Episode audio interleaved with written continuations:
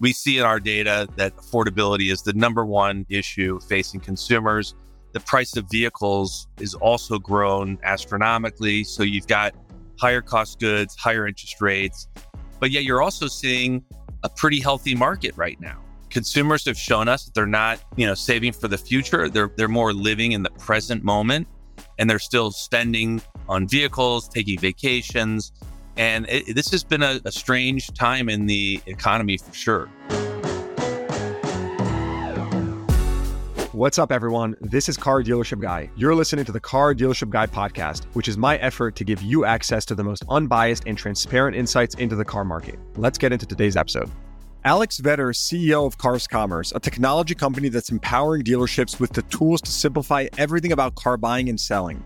You may be wondering, is Cars Commerce related to Cars.com? The short answer is yes. I asked Alex about that on the episode, and he explained exactly why they recently rebranded into Cars Commerce. In this conversation, we discussed how car buying is evolving, how Alex acquires other companies and what he looks for in founders, solving for the software fatigue epidemic, the future of the dealership showroom, predictions for the car market, and is online car sales here to stay or will it go away? But before we get into the show, I'd like to thank Cars Commerce for coming on as a guest and also sponsoring this episode. I talk a lot on this podcast about how complicated and disconnected our industry can be with so many different moving parts. So, as a Cars.com and Dealer Inspire customer myself of many years, I was excited to hear Alex Vetter announce his team's vision to simplify dealership technology as Cars Commerce. If you missed it, they've been connecting the most valuable audience from their Cars.com marketplace with innovative technology and media solutions such as Dealer Inspire, AccuTrade, and their newly formed Cars Commerce Media Network. So now this platform means you can work with one partner to advertise to consumers you know are in the market, guide them through a seamless customer experience from online to in store, and quickly build a differentiated reputation in your market. Simple. That's what we need to improve the customer experience and future proof local retailers.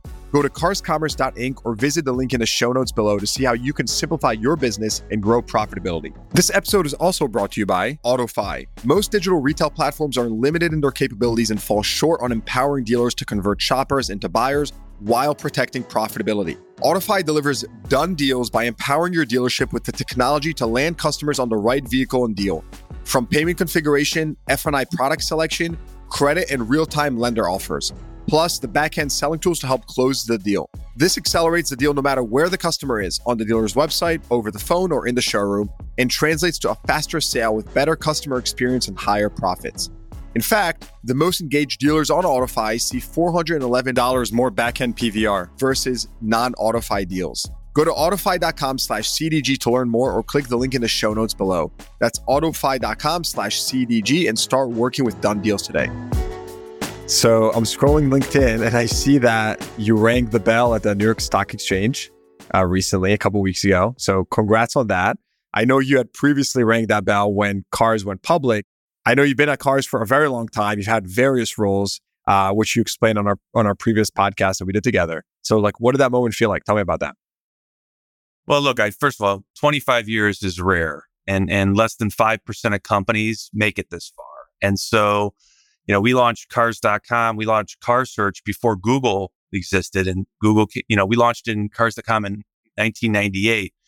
So a quick shout out to our little brother Google there. Um, but, we, but we've endured multiple owners, multiple structures, but now we've got a board that's solely focused on our own success. And so for me, going back, it was really about all the employees, past and present, who've just built an incredible business that's built to last.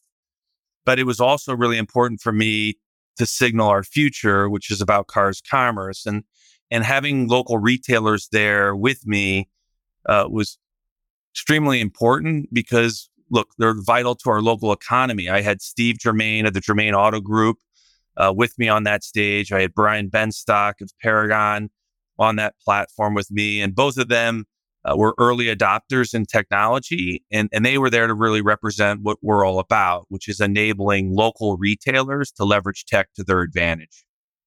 Incredible. Last time I talked to you, you were the CEO of Cars.com. Now you're the CEO of Cars Commerce. So what changed here? Are you still an automotive marketplace? Well, look, I think if you understand my business, yes, Cars.com is our flagship property. It's been around for 25 years it continues to to thrive. But increasingly more and more of our strategy is about launching technology solutions that enable the auto industry. And so the best thing about my company is our brand strength in cars.com. But for investors, we really wanted them to understand the underlying SaaS like qualities of our business that are really all about enabling the auto industry. And so Cars Commerce was born to unify all of our digital solutions for dealers and OEMs and lenders. What did you think about my uh, SaaS fatigue term? You texted me that after the Daniel Kranick podcast. And, you know, pretty much for anyone that listened to that, like what I was referring to is that we're just continuously going into this world where there's so many things, there's so much noise you have to deal with. You know, you want to buy a car, you have to deal with 10 different tools. You want to sell a car, you have to deal with 10 different tools. And my just my very pragmatic, you know, simple view on this, you don't have to be a genius to think this, is that people want easy, people want simple. And so, anyway, so you texted me that. What, what what's your take on that? Well, look, I think uh, we see the same problem in the industry that that you do. I know a dealer, Andrew Haberstad, right? I mean, he he shared with us that he audited his six store group and they had 300 different vendors that he uses to run his business. If you isolated just technology vendors, he had over 40. And so there was no interoperability between the various systems that his t- team is using to run the business every day. You know, similarly, I talked to a CEO of a large publicly traded dealer group who was frustrated that he couldn't see a bird's eye view of his digital operation because they had so many third party tools that were siphoning users through various funnels to power their properties that, that he had no organized view of his business. And so you know, we're on a mission to, to give dealers simplified tools that make buying and selling cars easy. At what point did it hit you and you're like, or your team or whoever, and you said, we need to bring, we need to create, you know, an integrated platform, right, to serve the industry? Like, when, when did that switch? When did that happen? Well, when we took the company public and finally had independent ownership that was solely focused on our path forward, as opposed to our former ownership structure, which was owned by a collection of media companies. It was very clear that that the winners in the space are going to become essential for success for local retailers. And increasingly, while auto industry's done a lot more digitally in terms of advertising and marketing, they really haven't used technology to operationalize their stores to the degree that that they could. And so we embarked on a new journey to really build technology and tools for the auto industry. This was first exhibited in our acquisition of Dealer Inspire and then has been followed on with acquisitions like Credit IQ, AccuTrade, et cetera, where we're integrating these technologies into an interoperable platform where dealers can log in once and, and leverage it for a lot of different operating cases in their stores. Yeah. So I clearly know about this and many people do, but for anyone that doesn't, so you're you're simply referring to, you know, all the different services and tech that you now offer to the industry, right? Whether it's building a website, being present on the marketplace, you know, getting pre-approved for financing for consumers, pretty much putting all that together. Tell me more about just acquisitions, right? You've been very acquisitive. How do you do your acquisitions? How do you source acquisitions? What do you look for in a founder? Like, give us the give us your playbook. Well, look, my playbook was uh, passed on from one of my mentors from a former generation, Howard Elias, who was the founder of CompuServe and ran EMC. I was very fortunate to have him be a mentor of mine. You may have heard of him because he he ran the largest tech merger in the world's history when Dell and EMC joined forces. And, and Howard worked with Michael Dell to, to run the combined enterprise. And Howard over breakfast one day, you know, I asked him about his M&A strategy and you know, he said, Alex, I look at deals through four lenses and I look at the strategic, the financial, the operational, but don't overlook the cultural.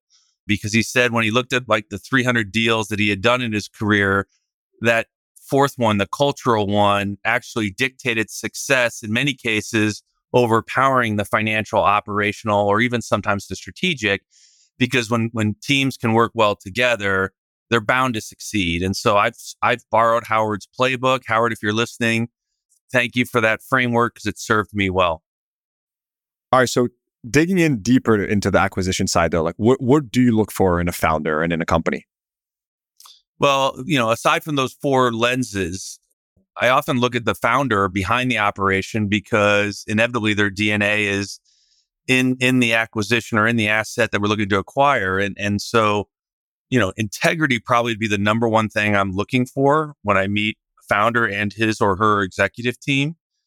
Because at the end of the day, you know, the integrity lens to me is the most important if you're trying to truly build something differentiated with strategic advantage because you want the intellectual horsepower to be focused on growth and innovation and and not tearing apart what really is here and trying to understand is the promise bigger than the reality. And and so i would say integrity is what i look for most in founders. All right so i want to zoom in a little bit more into just today's car shopping journey right? You have many different elements to your business here which ultimately affect that journey for the customer. I get DMs all the time from people saying, "Oh, the dealership is going to go away," or, or you know, Tesla is going to be the only winner. Like these really like extreme positions. Like everything should be direct to consumer. I think it's all nonsense. I think that you know the world supports many different forms of commerce, no pun intended. but I want to understand from your perspective, like what are the current gaps in the in the customer journey, right? Because I like how, how can what you're building, how can that bring it all together and make it all connected? your intuition is spot on here. And, and, but I'll tell you, it's really the core of our ethos and what we're all about. Most technology companies are looking to disrupt automotive retail. And in many cases, that's designed around building this direct to consumer model. And we don't see the world through that lens. You know, we're not here to disrupt automotive. We're here to enable it.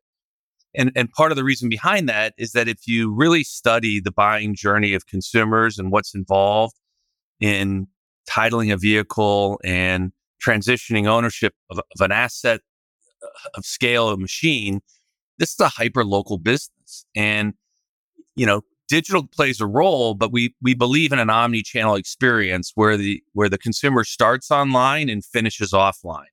And so all of our technologies at Cars Commerce are designed to enable local retail to make that transition from online to offline. You know, when you think about titling, transfer, you know, appraising the the trade in, even putting license plate on the car. This is a physical transaction of goods. And technology can play a role, but it, you know, we're not seeing it replacing the retail experience.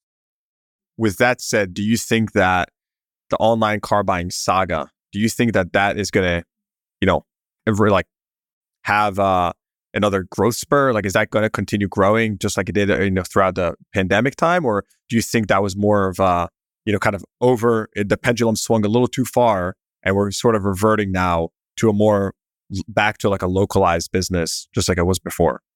Well, it depends on what lens you're looking through. What what you know, most retailers and even OEMs report and talk about is a percentage of their sales that are digital. And usually it can be anywhere in that 25 to 30% for the larger players and, and maybe higher for some of the smaller. But the reality is that's a fool's errand. Almost 100% of all automotive sales have digital fingerprints on them. Very few actually go down a click add to cart path. And so, you know, this is the largest transaction in most people's lives where the uh, research is done online and the purchase is completed offline. So I sit here today and say almost 100% of all vehicle sales are digital. And I believe that over time, the industry is going to shift more and more capital allocation to creating digital experiences and using digital technologies to run their operation because consumers are engaging in these technology platforms at every step of the way. Yeah, look, I, I don't even believe in like the walk up anymore, right? Like the customer just comes in. There's no such thing. I, I never believed in that at you know at the dealership because that they saw you somewhere, they heard about you somewhere. I mean, just pop their zip code in into Google and you know that they're not from the area, right? So does it happen? Yes, it's super rare though nowadays, especially given the plethora of options online and whatnot. With all due respect to my friends at NADA, I think they roll out every year a study that says drive by is the number one source of sales for dealerships nationwide. Look at any consumer research, and digital is the number one, two, and three source of information prior to purchase. So, what do you think? I mean, you, you again, you've made a big change recently, really positioning the company as you know an integrated platform. I have a couple just very tactical questions though. Like, why focus on commerce, right? Like, why cars commerce? Why did you make that decision? Well, look, I think it signals our intent to enable the industry. Most people, and again, investors see us as cars.com, a singular website. But the fastest growing part of my business is technology solutions that are enabling both manufacturers and dealers to do more for the customer online. And all our capital investment is grow- going into accelerating the growth of those technologies and tools that are going to make running a dealership far more profitable. So if I'm a if if I ask you like Alex, like how does this make me more money? How do you respond to that? Well, look, it, it's pretty easy. If you look at like what Google has done over the last five years, they have milked the auto industry for something like $4 billion in pay per click advertising. And yet our sales rates as an industry haven't fundamentally changed, nor has consumers' time spent on my website, cars.com, deteriorated at all. So, you know, many of these larger platforms are still preying on the interruptive advertising game, which is trying to intercept people while they're doing other behaviors. And what we believe strongly is that retail media is where people shop for cars. I had a great executive that once shared with me, you know, most targeting is about who, when the reality is with auto, you really need to be focused on when, right? When someone is in the act of deciding between this brand or that brand, or this store or that store talking to them in the moment is so much more powerful than trying to interrupt them while they're talking to their friends or reading the news or watching, you know, online television. Interruptive advertising is is high cost. It's huge waste. Only five to six percent of the population's in the market to buy a car at any given time. And and so there's huge efficiency opportunities. You've had some podcasts that I've listened to where you know, you've had dealers say this is all I use and they're running some of the best, most profitable months in their history. So we know this can generate massive profits for the industry. Yeah. Well, what do you think about, again, going back to like an integrated platform? I think about practically speaking, the biggest issue or a big issue for dealers nowadays, just also something really tough to solve for, is the affordability issue. So when you think about what you're bringing to the industry, and, you know, trying to lower customers' payment. Do you think that that is like one step in that direction? Like, can you help achieve that? Or am I off base with that? What do you think? Without, and by the way, even more so in the recent period, right? We're seeing searches for affordability and shop by payment are the fastest growing segments on our site because interest rates being where they are, it's just naturally what consumers are more focused on than they were, say, six to eight months ago. So we see in our data that affordability is the number one issue facing consumers. The price of vehicles is also grown astronomically. So you've got higher cost goods, higher interest rates, but yet you're also seeing a pretty healthy market right now. Consumers have shown us that they're not, you know, saving for the future. They're, they're more living in the present moment and they're still spending on vehicles, taking vacations, and it, this has been a, a, strange time in the economy for sure. What, what's driving that, in your opinion? Because it seems like it seems like there's a mixed bag right now out there in the market. I just mentioned this on, on a previous podcast that um you know I ran this like temperature check with dealers, and there was like 400 responses, and like a lot of people were like, "What is going on now?" Like you know October. October has gotten slow. Suddenly, you know, sales are not doing well. And again, there were some people that said the opposite. Of course, it's not always completely perfect across, you know, it's different people, different regions. But what do you think is going to keep driving that and, uh, just the demand in light of the macroeconomic headwinds? How do you like, how do you help them? Yeah, well, look, I think uh, a couple of answers to that. I think uh, remote work and the deurbanization of major American cities are going to prop up auto sales for years to come. People are using their cars as an extension of their home. The money they're saving from no, not having to commute or pay high priced urban lunches, you know, versus working home. And people are, are living more in the moment. I think we saw like after 9 11, people started exhausting their bank accounts because they said, you know, look, I may not be here forever. And, and I think that's now embedded after post COVID. People, we see this, people are not saving for the future. They're more spending more in real time.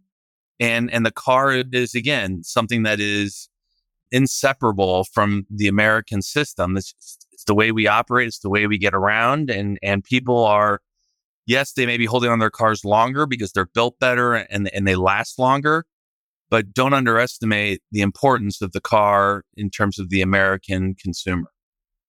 Yeah. No, I mean, I, I would agree with that. I mean, I would definitely say that the car is arguably, you know, it's more important than it's ever been. Or, you know, like I, I spoke about this prior as well, but there's been in the past a lot of chatter about, you know, Gen Z not going to be interested in driving or, you know, whatever, like rideshare. And those services have been extremely successful by every measure of imagination. But it feels like it's almost like expanded the market. And, you know, people are just, it, it hasn't eaten away at the ownership market. Rather, it's just added an additional element to the market. So that's been interesting how that's all played out. When you think about when you think about the future and like, you know, the agency model, right? Where these OEMs and you know car manufacturers maybe have the inventory on their balance sheet and dealers don't necessarily own it. How how does the local retail system and dealer system, you know, compete with that? Or what do you think like what does that look like into the evolution of the industry and retail in general? How do you how do you how do you reconcile that? Well, look, I think it's a slow evolution as opposed to some some like big bang moment in time.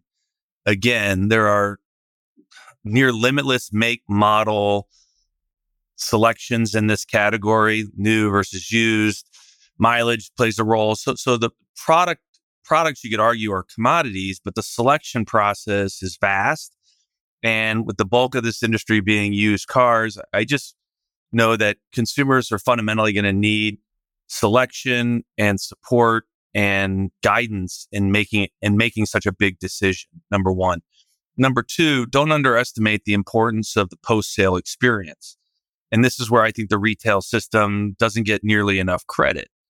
You know, these are machines. They're going to break down. They're going to have problems. And having a local network that's established that can easily care for and service and support users locally is, is vital to vehicle ownership. So you know, I don't get as enamored with the direct to consumer build to order model. We're thinking more about how to enable dealerships and OEMs to communicate with customers through the pre-tail, retail, and post sale experiences. And don't look at that one small slice as at all our end game. Yeah. And uh, also on that note, like what would you say you're changing from a dealer workflow perspective now? Right. Because I, I would agree with you. I think that the, the dealer is going to continue evolving. And I've been very vocal about that, especially with the experience and the focus on the after sale. Like that's going to continue becoming a bigger part of the customer experience. What do you th- like? What are you changing from the workflow perspective with what you're building? How, or how is that going to impact that entire experience? Well, anywhere the consumer spends time in the store, you can bet that we're building digital experiences to speed that process. Look at financing online. We know from our consumer research that getting approved in the store takes an inordinate amount of time. And we know that if consumers can pre-configure the loans that the dealership, you know, is offering and we, and we take that information in real time powered by the dealer so the dealer can configure the payment and what the consumer can afford online, that when they show up pre-approved in the store, we can compress that amount of time they have to spend in the physical dealership. And so you know, we're, we're generally trying to speed retail operations. And so anything you can think about where customers are having to spend time comparing makes and models, scheduling appointments, configuring financing online, appraising a trade in. You know, these are all things that we're building technologies to do in a fraction of the time than the physical experience in the store. Yeah. The, the getting approved at the store one hits home. it's definitely one of the most time consuming parts of this business, which even, even before I, you know, even when I like early on in the, in the business, it always boggled my mind. Like, why is this, this takes so long? And so it almost makes you wonder, like, how is this still a reality? Right. Like, I feel like it's, it's a no brainer, especially when you bring someone that's like from outside the industry and they're like, you know, I could go get approved right now for whatever, like a mortgage or something in like 30 minutes online. Why, why do I have to sit in a store and do this for so long? Well, we, we only have about 9,000 of our 20,000 dealers that are enabled for instant financing. And, and so it's crazy to me because any dealers listening out there, it's like, if you can delight the, some of them are fearful that giving them too much information will prevent them from coming down. We see that the more consumers can do online, they feel that the dealer or the retailer is being more transparent and showing up, you know, as more willing to do business and they don't fear the engagement in that physical experience. So closing ratios go up, you know, people coming into the stores go up and, and, and it's really improving the, the user experience as well. What do you mean by instant financing? What does that mean on your end? Well, instant financing is we we allow the dealership to pre-configure the loans that they're or the the lenders that they work with directly in their listings on the cars.com marketplace or also on their website. And so the consumer can see in real time what what they can afford, either shopping by payment or or what they're able to configure and get in terms of a monthly payment from the dealer's private lender network. So on the note of financing, you know, I was when I was thinking when I was preparing questions for this conversation, I was just thinking about your reach and the fact that you're in front of you know millions of consumers every single month. And one of the things that I thought could be most interesting to ask you is like when with increased interest rates and you know uncertainty in the economy and everything, what have you noticed or what has your team noticed about just on-site behavior? Like what's changed the most? What are you seeing? Well, the biggest change is with the inventory shortages that we've seen over the last, call a year and a half. And I know that's changing a bit. Search radiuses widened massive, right? So it used to be people would search 20 mile radiuses, then it went to 40. Now you were seeing people search, you know, 80, 120 miles because they're looking for something specific that wasn't available in their backyard. And so that that's been the biggest change that we've seen, you know, over the last call it year, year and a half. I think in the more recent period, shopping by payment and affordability has been the fastest growing issue and trend, right? People are worried that they, you know, what can they afford? They don't want to go into the dealership and find that they, they, they literally can't make ends meet on a payment. So that's the fastest growing trend today is affordability. All right. So I recently publicly disclosed that I bought some stock in your company, which, you know, I'm excited about because I got to know you pretty well, got to know you know what you're working on better and just the products that you know you have which frankly i wasn't as uh, acquainted with before that. So one question you know i have you fully captive here now you you can't run away. Talk to me just about like the upside to the business right? Like i want to hear it from you right from right from the horse's mouth. How do you view the upside to the business as it's today? And then i'll tell you kind of my thoughts as well. Well sure. I mean i think there are some key fundamentals about the business that we hope listeners understand. Number one when you have the the number one brand in the category cars.com the majority of our traffic comes to us organically or directly. We don't have to spend to the degree that anybody else does to generate our traffic. It largely comes to us organically. So you see that in our ebitda margins being stronger than any of our peers. I think what's the other big part is that we're not a participant. We don't want to sell cars. We want to enable local retailers to be more efficient and to transact. And so you won't see my company taking title or ownership of vehicles. We're an enabler. And I think the market paints with a broad brush, but we are much more an asset free, asset light company. We're SaaS quality, highly reoccurring revenue. And if you look beyond cars.com marketplace, what you'll see is the fastest growing part of our business are our software solutions.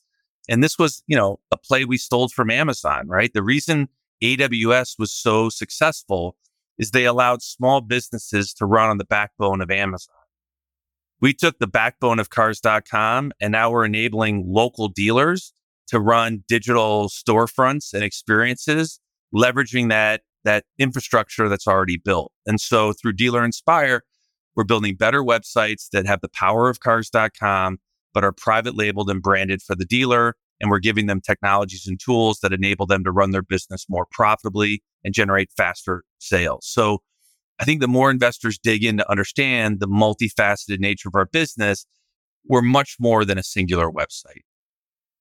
Well, I think that's for sure. And I think so I'll tell you kind of my my thesis on this, right? I don't really do public stocks. Like I do here and there for fun, but this was interesting to me because like I'll tell you what I didn't do, right? I didn't do no uh, a net present value or a discounted cash flow or anything like that. I'm just very practical, right? Like I, you know, speak around with dealers, speak around the industry, right? I know what products I've used and kind of what that experience was. And so I felt like I felt like there's an opportunity there. And the best part about having my platform is I can be open, transparent about it, tell the world what I'm thinking and where I'm putting my dollars behind. And then if people believe that that is the right thing to do, and of course, you know, this is not financial advice, but if people, you know, agree with that, then the company performs and it's successful. So anyways, that was my thesis behind it. And so I'm excited. I'm excited to see how, you know, the products evolve, especially with, you know, your latest offerings, which, you know, I've really been excited about. So AccuTrade, especially, it's the latest acquisition you've made. So that's just really, I think it's a great tool. And, you know, again, Bob has been on the podcast, talked about it. So I'm, I'm a big believer in that. Thank you for recognizing that. I mean, our technology has the power to give power back to the retail system. And that was Bob's vision with me in terms of what we wanted to do with AccuTrade. If you look at the industry, whether it's Google or the physical auctions, they force dealers to bid against each other and create this race to the bottom. And what our technology platform is designed to do is enable retailers to run to the top, right? We, I think that the dealer network, if we work together, leveraging technology and their flexible retail footprint, we can take profits away from these institutions and distribute them back amongst the dealer community. But we need dealerships to work together as a collective. So you'll see us roll out things like dealer to dealer trading, where dealers can exchange vehicles amongst themselves through AccuTrade and and syndicate their inventory out to other platforms. And so the vision here is through Cars Commerce, we're enabling the retail collective to be much more self sufficient and not dependent on any monolith or infrastructure that they need. Tell me more about trading. Is that, have you announced that already? Yeah, we, we've been talking to it with investors on our earnings calls that D2D is, is absolutely part of our ambition and enabling dealers to trade inventory using geography and retail market data as an informant to sales prediction rates in their market vis-a-vis if they were to ship the car to another geography.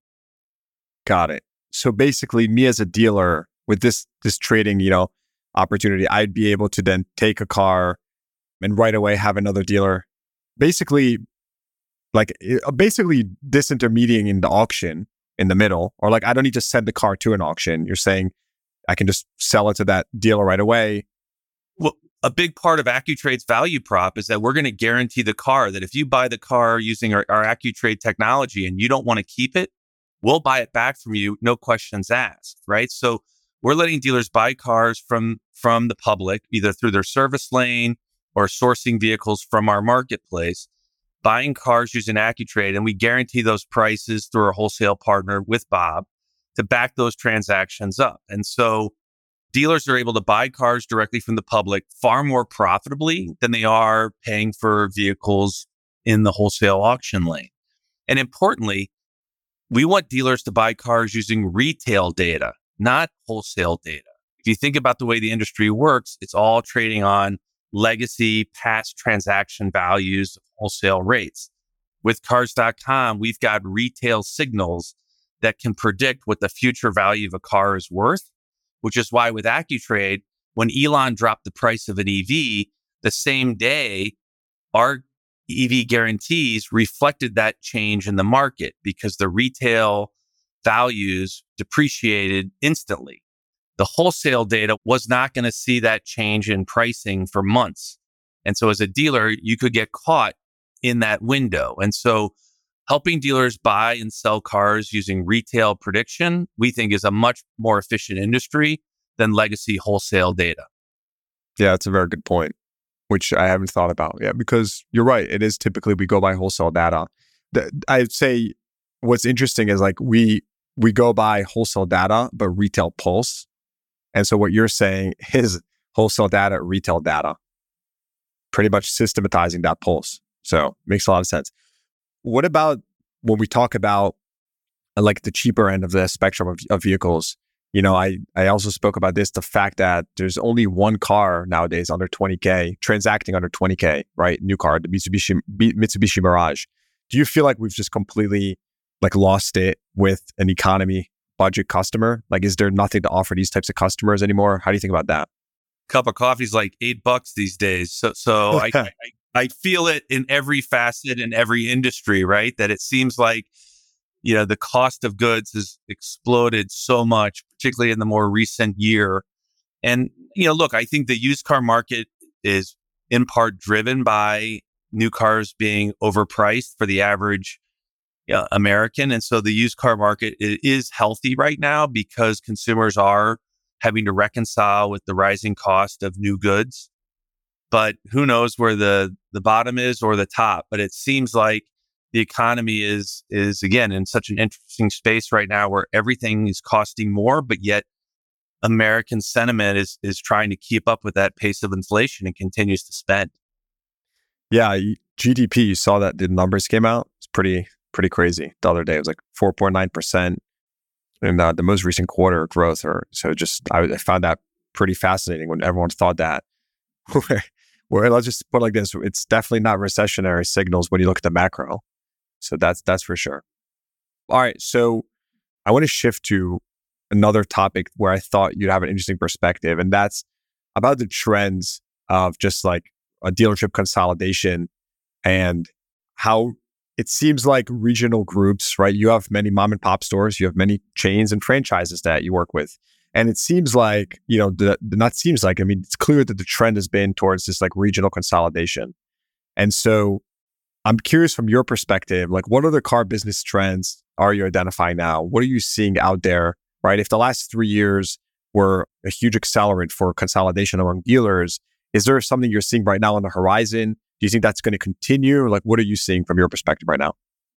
Well, I think dealership consolidation is going to continue, but it's those dealerships that consolidate technology process and systems are the ones that are going to get synergy and value out of that consolidation. You know, we see that through our dealer inspire business. When dealerships buy their dealerships, they immediately move those dealerships onto our DI platform so they can see across their business all of their store data in a consolidated view.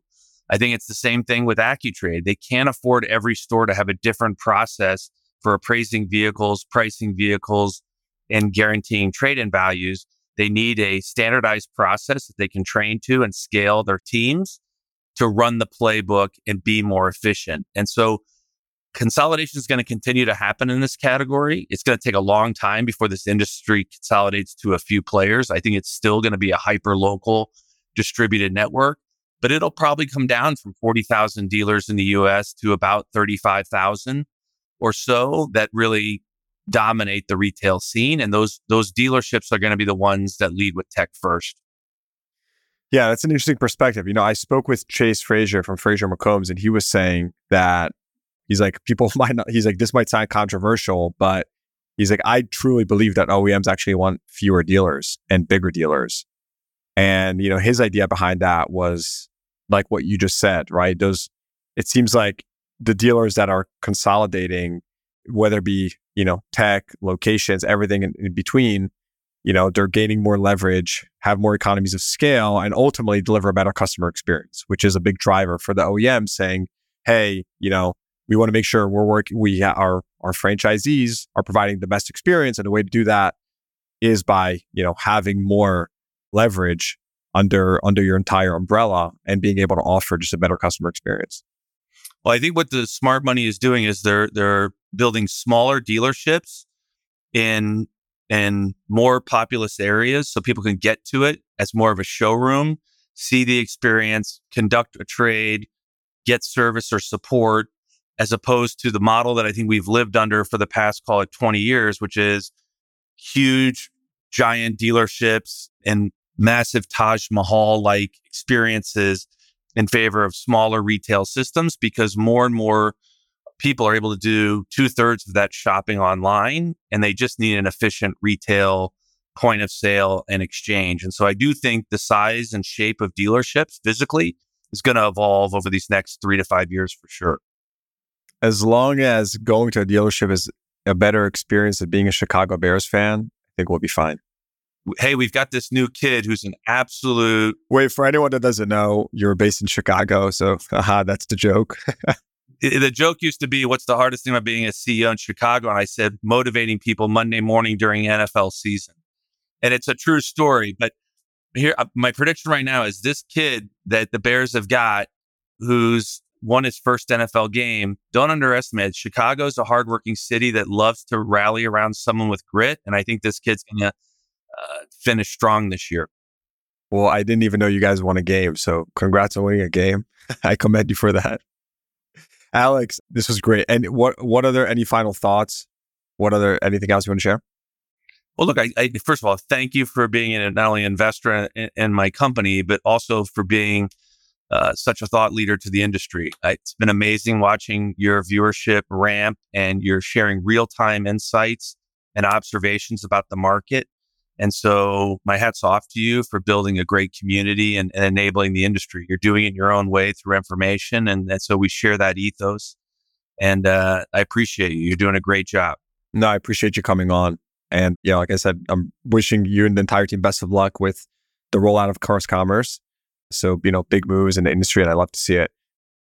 If anyone's listening and would like to get in touch with you, we'll add the link to the show notes. Or is there any specific website or any email specific you want to recommend?